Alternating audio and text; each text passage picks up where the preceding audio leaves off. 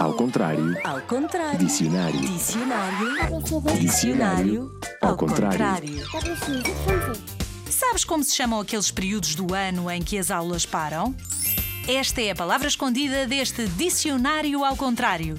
Esta palavra tem seis letras. Com este sentido, usamos-la sempre no plural e gostamos tanto, tanto, tanto, tanto quando chegam. Podemos ficar mais com a nossa família ou com os amigos, passear, ler um livro, ir a um museu, ir à praia, ao cinema, andar de bicicleta, ouvir a rádio zig-zag, pintar, dormir a cesta. Ai, tal, eu já não durmo, eu sou grande. Pois vou dizer-te uma coisa: baixinho, para ninguém ouvir. Sou a ti. Eu sou grande e adoro dormir uma bela cesta nestes dias em que não tenho de ir trabalhar. Descanso é um sinónimo desta palavra.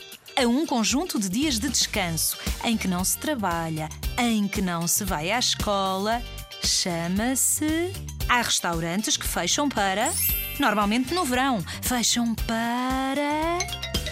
Isso! Esta palavra era muito fácil, não era? As de verão são as mais longas para as crianças. Nesse período têm mais tempo para brincadeiras e jogos.